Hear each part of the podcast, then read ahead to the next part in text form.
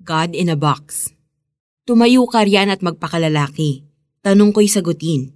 Ikaw ay magsabi, nasaan ka nang likhain ko ang mundo? Kung talagang may alam ka, lahat ay sabihin mo. Sino ang nagpasya tungkol sa lawak nito? Sino ang sumukat? Alam mo ba ito? Job 38 verse 3 to 5.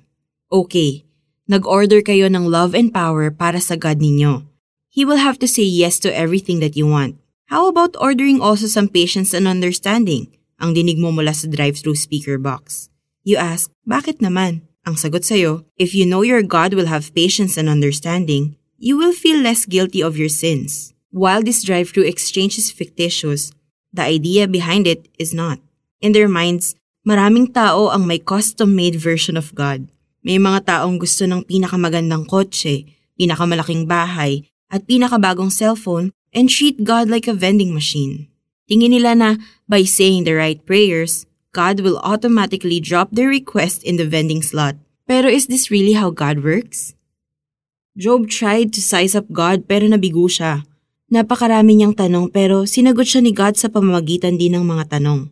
Pagkatapos ito ay mas naging malinaw ang pag-unawa niya kung sino siya at kung sino ang Diyos. Inamin niya na ang lahat ng bagay ay kayang gawin ng Diyos, na walang makakapigil sa mga plano ng Panginoon.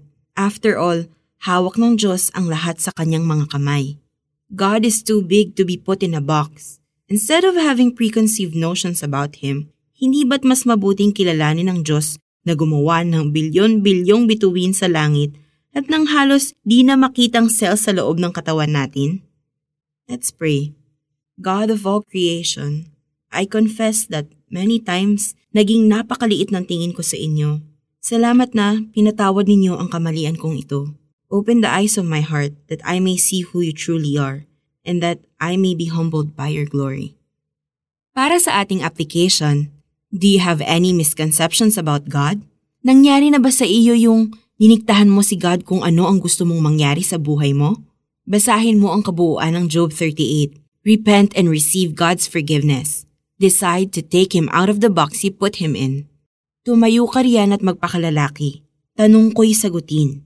Ikaw ay magsabi, Nasaan ka nang likhain ko ang mundo? Kung talagang may alam ka, lahat ay sabihin mo. Sino ang nagpasya tungkol sa lawak nito? Sino ang sumukat? Alam mo ba ito? Job 38 verse 3 to 5